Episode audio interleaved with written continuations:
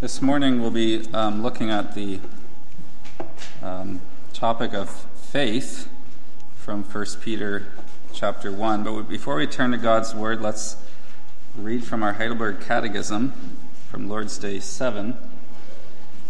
Uh, I have it on page 875. And I'll just be reading the first three questions question 20, 21, and 22 for us.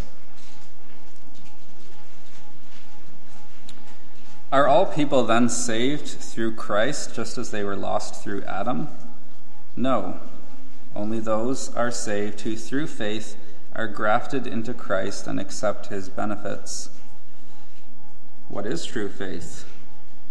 True faith is not only a sure knowledge by which I hold as true all that God has revealed to us in His Word, it is also a wholehearted trust which the Holy Spirit works in me by the gospel, that God has freely granted not only to others, but to me also forgiveness of sins, eternal righteousness, and salvation. These gifts are purely of grace only because of Christ's merit. What then must a Christian believe? All that is promised to us in the gospel, a summary of which is taught us, which is taught us in the articles of our Catholic and un- undoubted Christian faith. And the, of course, the word Catholic is a uh, a word which means universal, as I think we understand. Let's turn to God's Word to, first of all, the book of James, the letter, epistle of James, chapter 1 We'll read verses 1 through 15, and then after that, we'll be turning a few pages back to, sorry, a few, few pages forward to 1 Peter 1. James chapter 1, beginning at verse 1 through 15. Let's give our careful attention to God's holy word. James, a bondservant of God and of the Lord Jesus Christ, to the twelve tribes which are scattered abroad. Greetings. My brethren, count it all joy when you fall into various trials, knowing that the testing of your faith produces patience. But let patience have its perfect work, that you may be perfect and complete, lacking nothing. If any of you lacks wisdom, let him ask of God, who gives to all liberally and without reproach, and it will be given to him. But let him ask in faith, with no doubting. For he who doubts is like a wave of the sea, driven and tossed by the wind. For let not that man suppose that he will receive anything from the Lord. He is a double minded man, unstable in all his ways. Let the lowly brother glory in his exaltation, but the rich in his humiliation. Because as a flower of the field he will pass away. For no sooner has the sun risen with a burning heat than it withers then it withers the grass, its flower falls, and its beautiful appearance perishes. So the rich man also will fade away in his pursuits. Blessed is the man who endures temptation, for when he has been approved, he will receive the crown of life which the Lord has promised to those who love him. Let no one say when he is tempted, I am tempted by God, for God cannot be tempted by evil, nor does he himself tempt anyone. But each one is tempted when he is drawn away by his own desires and enticed. Then, when desire has conceived, it gives birth to sin. And sin, when it is full grown, brings forth death. Now we'll turn over to 1 Peter chapter 1, just a few pages further and we'll be reading verses 1 through 9. Our text is verses 6 through 9. Paul, an apostle of Jesus Christ, to the pilgrims of the dispersion in Pontus, Galatia, Cappadocia, Asia, and Bithynia, elect according to the foreknowledge of God the Father in sanctification of the Spirit, for obedience and sprinkling of the blood of Jesus Christ Grace to you and peace be multiplied.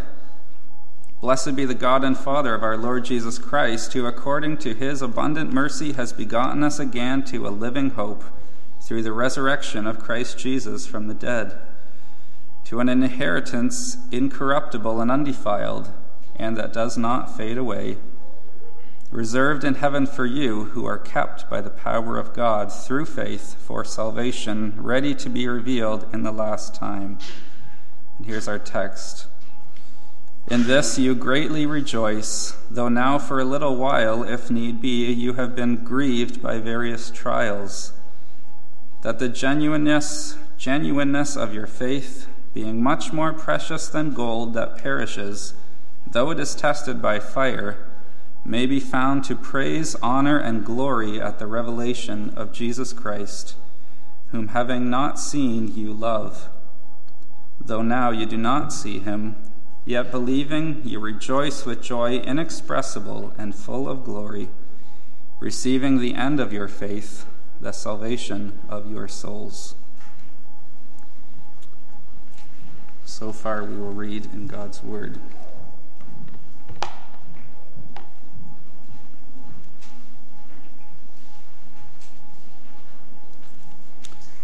Uh, our sermon this morning was prepared by Pastor Marty Vogel,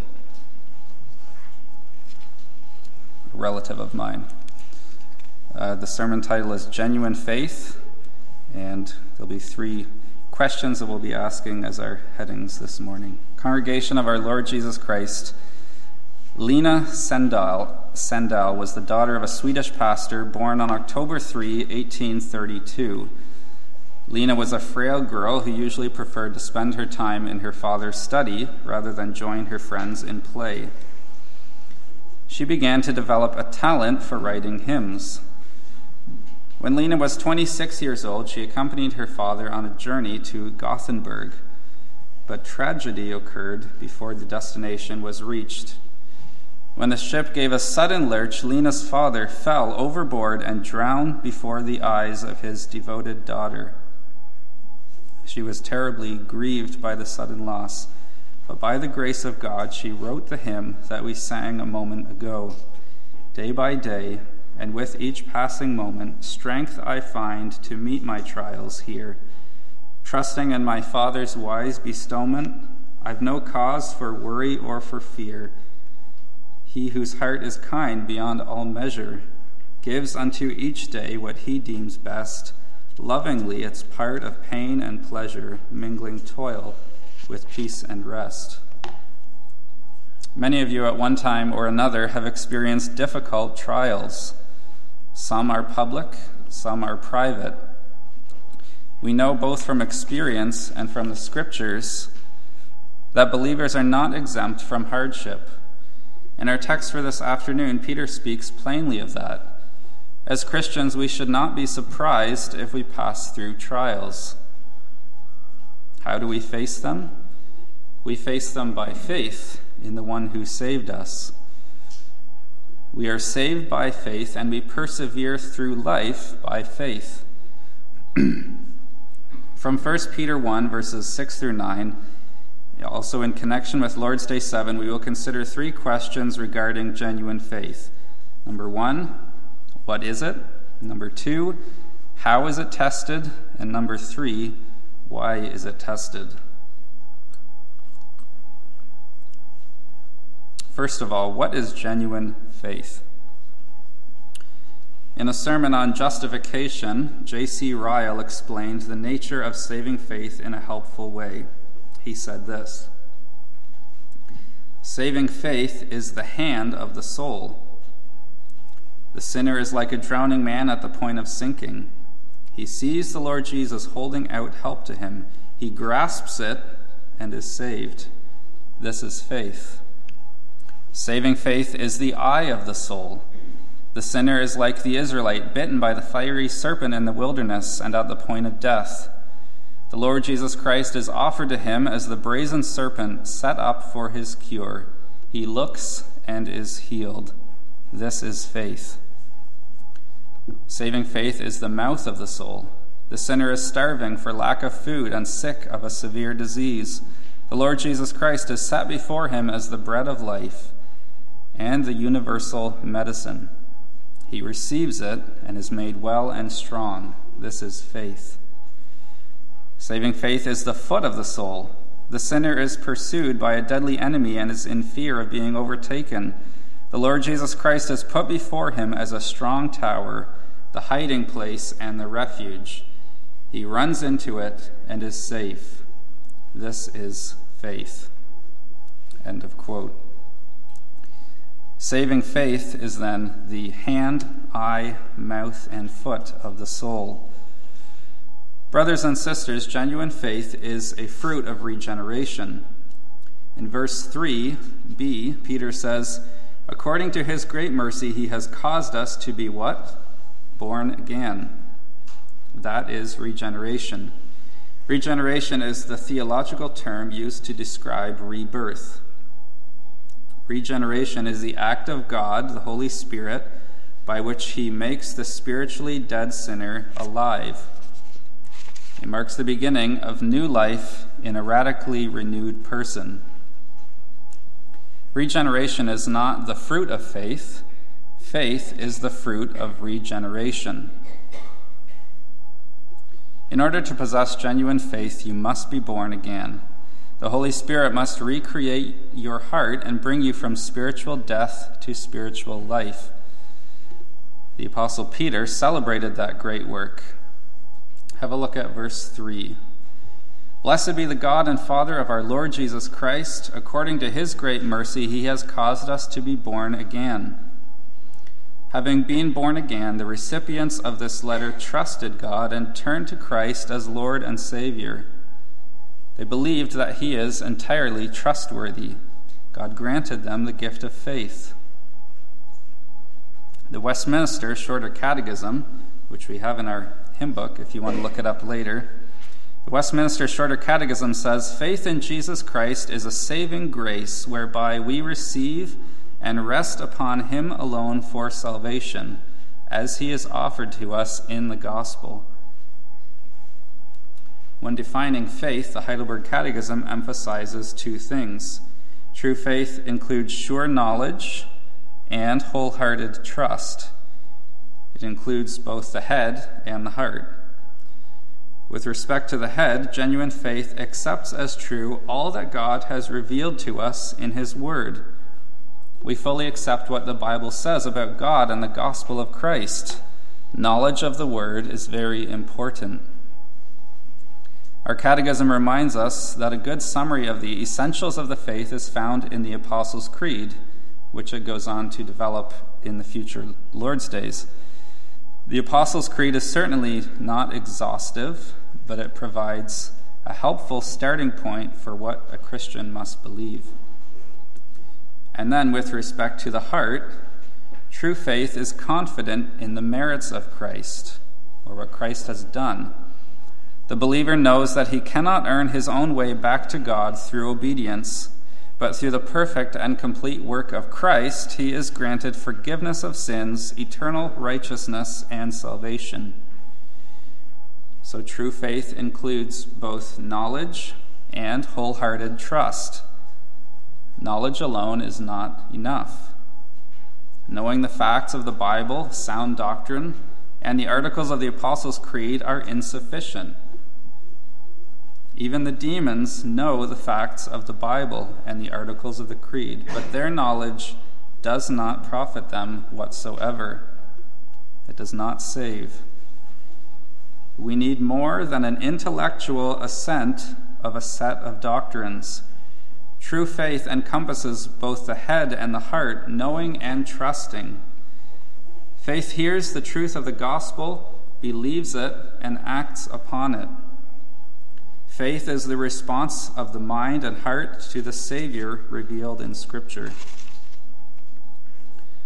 One contemporary theologian said this Faith is personal, believing that God loves me, that Jesus died for me. Faith trusts that God did not send his Son merely to do something wonderful for people out there in the world. He sent his Son to live and die in my place. Salvation is more than a concept, it's a conviction. True faith believes, I am forgiven, I am right with God, and I will live forever. End quote. So the question is do you believe that? Congregation, genuine trust in Christ is not the result of superior intellect. Our catechism accurately says that the Holy Spirit works it in me by the gospel. It is the work of the Holy Spirit in us through the hearing of the gospel, and that's why preaching and witnessing are so vital. They are the means that God uses to create faith in sinners. Lord's Day 7 asks the question Are all people saved through Christ just as they were lost through Adam? The answer that we clearly find in the scripture is no. Only those are saved who through true faith are grafted into Christ and accept all his benefits. The fall of humanity was universal, but salvation is not universal. Only those who hear the gospel, receive the gift of faith, and have their hearts opened by the Holy Spirit can be saved. Through faith, we are joined to Christ, grafted into him and enjoy all the wonderful benefits of the cross. But, dear friends, while there are tremendous blessings for those who are grafted into Christ through faith, there are also times when our faith is sorely tested, which brings us to our second question How is it tested? Point number two How is it tested? In verses 3 through 5, Peter encouraged his readers to praise God for the glorious inheritance awaiting them. Those who are born again through the Father's abundant mercy have a tremendous future. However, in our text, verses 6 through 9, you might say Peter brings us back down to earthly realities. He brings us back to the present circumstances, to the cold, hard experiences of life. He gives us a very realistic picture at the end of verse 6 when he says, You have been grieved. The Christian life is not all roses. In the words of the hymn writer, we shouldn't expect to be carried to the skies on flowery beds of ease. Sometimes Christians grieve, suffer, and cry. Sometimes we feel torn apart. You know this in your own experience. You get phone calls that leave you trembling with sorrow. You get doctor's reports that leave you numb. You see and hear wicked things in our society that break your heart. Trials are grievous. Verse 6 also has been translated You have been distressed by various trials. In this fallen world, there are numerous unexpected unwanted, uninvited challenges. But, congregation, we want to notice something from our text. Even though trials are difficult and grievous, they need not rob you of true joy. The recipients of this letter were experiencing hardships, they were grieved. And yet, what does Peter say about them? Have they lost their faith and given up on Christianity? that temptation is always there, isn't it? A new convert might be tempted to say, I've had it. I'm going back to my old ways. Christianity has made my life more complicated. But was that the attitude of those whom Paul, to whom Paul, Peter was writing? Sorry. Not at all. Peter says that despite their difficulties, they were rejoicing. Look with me, please, at the beginning of verse 6. In this you greatly rejoice, though now, for a little while, if necessary, you have been grieved. The word that is translated rejoice is used in the New Testament for a great or lively joy.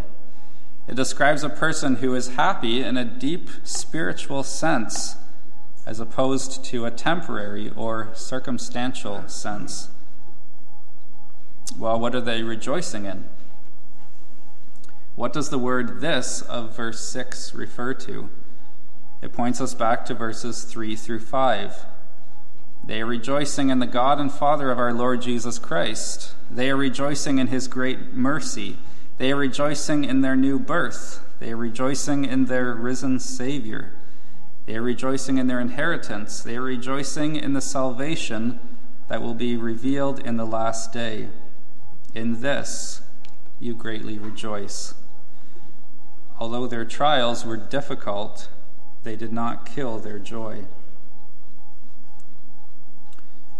Congregation, in the eyes of the world, verse 6 may seem like a contradiction or an absurdity.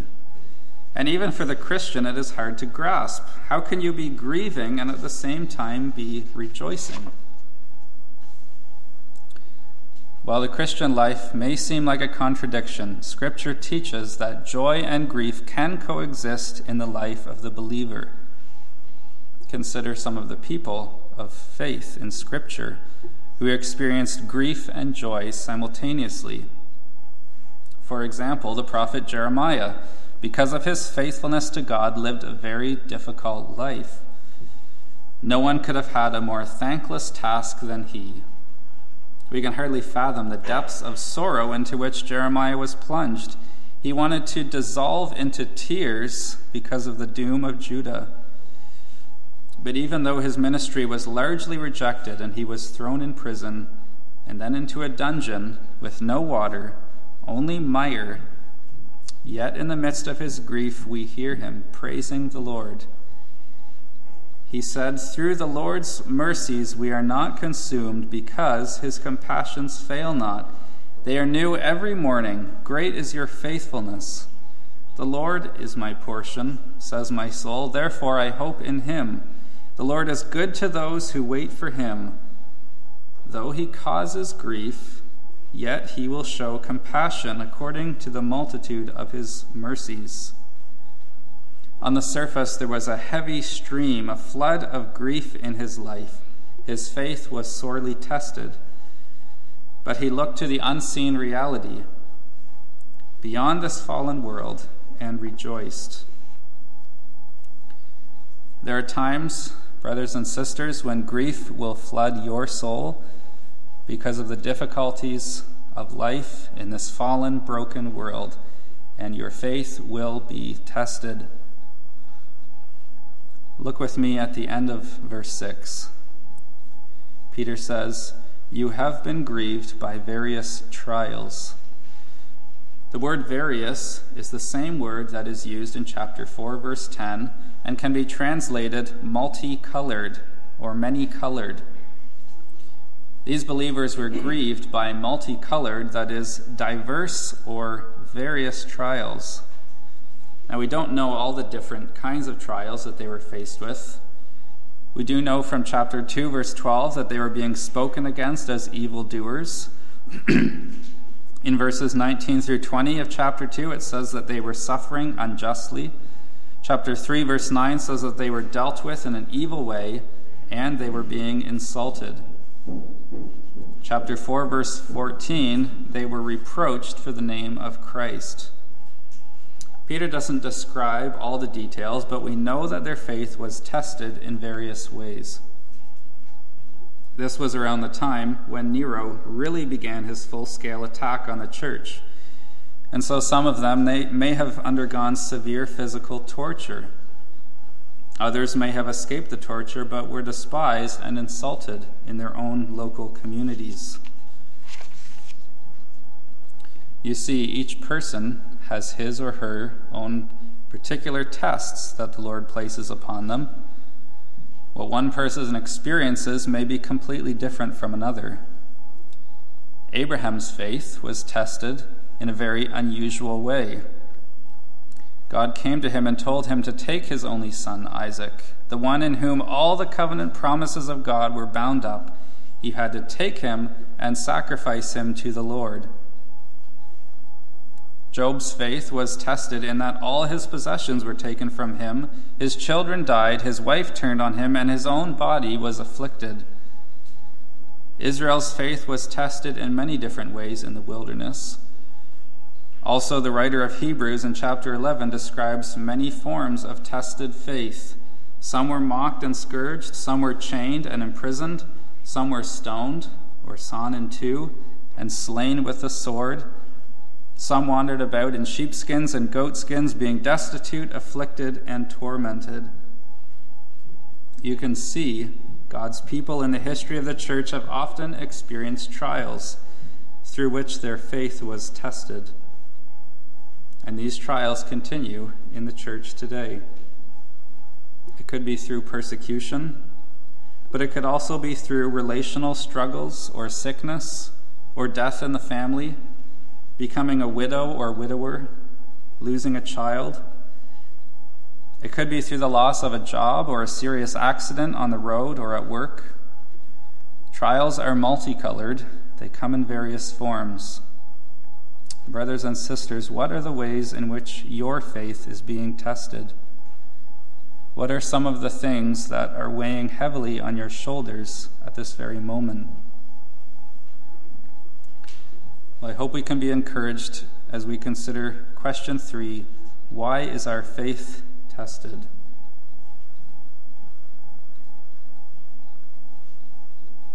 Why is our faith tested?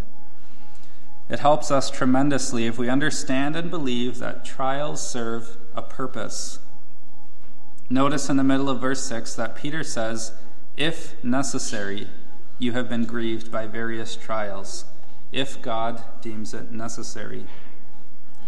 God does not test his people without a reason. We may not always fully understand the reason, but we do know that God has a purpose for everything that he does in the lives of his children. In verse 7, Peter shows us some of the divine purposes behind the grief that is experienced through trials. Look at verse 7. What's the purpose?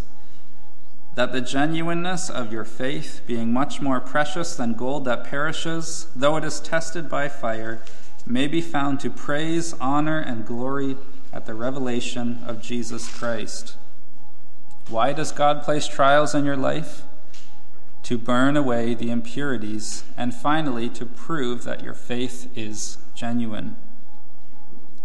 To illustrate his point, Peter used an effective analogy which would have been very familiar to his readers. The analogy is that of a goldsmith who purifies gold. In this analogy, the fire symbolizes the trials of the believer the gold symbolizes our faith, and the goldsmith is God Himself. The gold must pass through the fire in order to be purified and refined.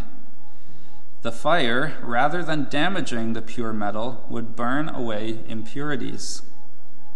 Once the gold emerges from the refiner's fire, it is counted as pure and genuine.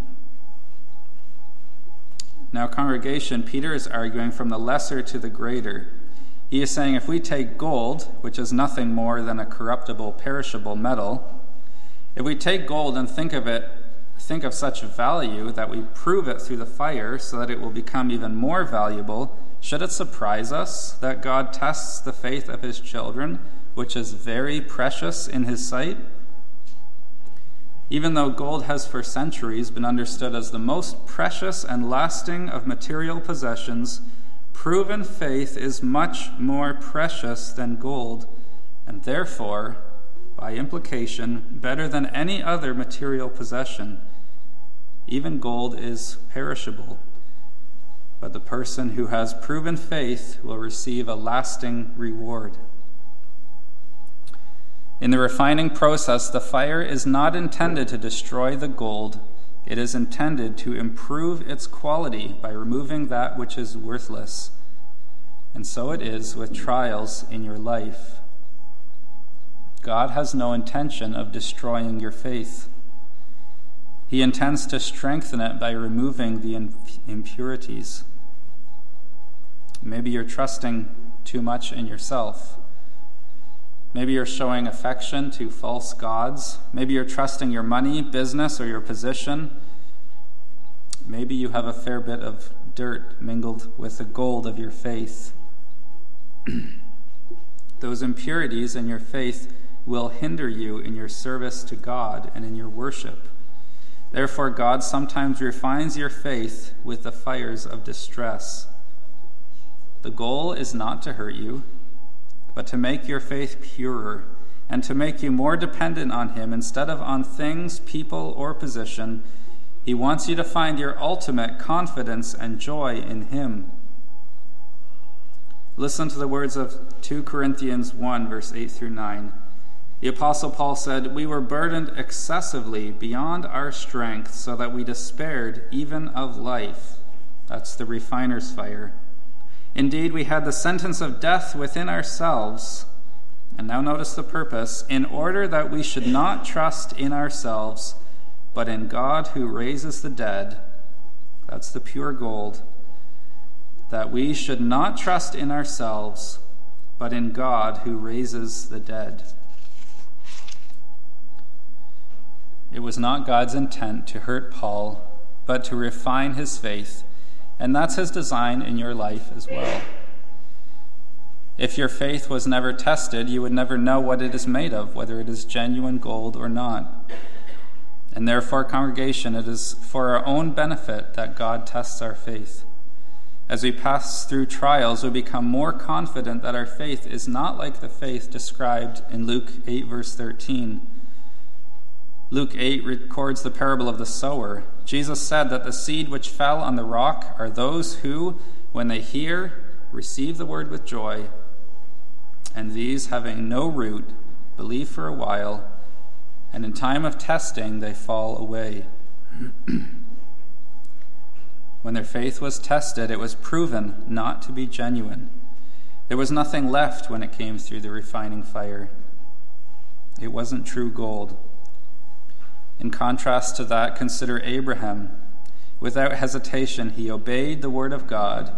He was about to plunge the knife into his son when God stopped him and said, Now I know that you fear God, since you have not withheld your son, your only son, from me. Abraham's faith passed through the refining fire and was confirmed as genuine gold. So, congregation, even though it goes against our nature, there is a sense in which we can and should welcome tests and trials in our lives. Perhaps you say, now, wait a minute. I can't welcome tests and trials into my life. Well, listen again to the Spirit inspired words of James. My brothers, count it all joy when you fall into various trials knowing that the testing of your faith produces endurance or steadfastness. Listen to the likewise listen to the words of Paul. We glory in tribulations, knowing that tribulation produces perseverance, and perseverance character, and character hope, and hope does not disappoint. Do you rejoice in tests and trials? Knowing that He has designed them for your good. People of God, soon the final results of the tests will be completely known. They will be known, says Peter at the end of verse 7, at the revelation or appearing or unveiling of Jesus Christ. Then, when it is revealed, the secrets of all hearts will be revealed. And when Jesus returns, the genuineness of your faith will result in praise, honor, and glory. That is the ultimate purpose for which faith is tested. That's the result of God's refining. The text does not tell us if the praise, honor, and glory is what we give to God or what God gives to us on the last day. While both are true, the context here seems to favor the latter praise, honor, and glory which God gives to his people. In the end, if your faith is found to be genuine, you will be praised. Well done, good and faithful servant. You will be honored, and you will receive glory. That is, you will be made like Christ. So, congregation, trials are valuable. They show us what our faith is really made of, and they produce in us the joy that someday, by His grace, we will receive praise, honor, and glory. He will give you the unfading crown of glory. Can you look back on your life and see that trials have been burning those impurities away? Can you see that you are being changed from glory to glory? Those refining fires can be so painful, but they are so very necessary in our lives. As we experience life's trials, we do not curse the God of heaven and earth, but instead, like Job, we worship. We must look to Christ by faith. It is our love for him that should drive us on in the struggle. What does Peter say of his readers in verse 8? He says that even though they have not seen Jesus, they love him. Even though they have not seen him, they believe and trust in him. That is true faith, believing in that which is not seen. Can that be said of you? Can you say that even though you have not seen him, you love him? Even though you have not seen him, you trust him? Peter himself, the writer of this epistle, had seen the Lord. He walked with him and witnessed his miracles. He had seen Jesus heal his mother in law. He was pulled out of the water by Jesus as he was sinking. He had seen Jesus in the court of the high priest. He had seen Jesus on the cross. He had also seen Jesus resurrected. And he heard the words of Jesus Feed my sheep. Peter had seen Jesus and he loved him. These readers had not seen him, and yet they also loved him. They had come to love him through the Word. They were living by faith, not by sight. Jesus had said to Thomas, Blessed are those who have not seen and yet believe. Brothers and sisters, no doubt some of you have been through or are in the middle of very difficult trials? Are they bringing you closer to the one whom you have not seen? Have you ever had the privilege of observing that process in some of your fellow church members? How through pain they have been drawn closer to Jesus Christ? Like Paul, they are not trusting in themselves, but in God who raises the dead. As you, as you observe them, you can see genuine gold. And that gold is an encouragement to you and to the rest of the church family. They are being used by God through their trials to strengthen all of us. And so I want to encourage you today with Peter's words in verse 8b Rejoice with joy that is inexpressible and filled with glory the word inexpressible in verse 8 contains the sense of a divine mystery exceeding the powers of, of speech and thought. Even though you have not seen him, you can already now, through faith, know the joy that you will experience when you do see him. The joy that we can have is inexpressible because it defies outward circumstances and is rooted in the realm that is beyond the physical. Our joy is also filled with glory. The word glory carries the idea of being endowed with glory from above. Our joy is full of divine glory. It isn't human joy, it is supernatural endowment from above. It has been infused with heavenly glory. Joy that is inexpressible and filled with glory is really the joy of heaven before heaven experienced now in fellowship with the unseen Christ. Dear brothers and sisters, let us bear in mind that the pain of our earthly trials is only temporary. Notice what Peter says in verse 6. He tells us that the grief which comes through various trials is what? For a little while. For a little while. Paul said in 2 Corinthians 4 that our light affliction is but for a moment. All your tears, worries, and troubles are but for a moment. They will only last until we receive the outcome of our faith, until by grace we receive the prize. What is the prize? What is the outcome of our faith? Verse 9 the salvation of our souls. In principle, salvation already belongs to us as believers. We have been saved, but we will only take full possession of that when we are with Christ in eternity. Then joy and grief will no longer be able to coexist. Revelation 21 says, God will wipe away every tear from their eyes, and death shall be no more. Neither shall there be mourning, nor crying, nor pain any more, for the former things have passed away. People of God, how are you responding to the tests and trials in your life? Is the refiner's fire burning away the impurities and revealing true gold? When through fiery trials thy pathway shall lie, my grace all sufficient shall be thy supply. The flame shall not hurt thee. I only design thy dross to consume and thy gold to refine.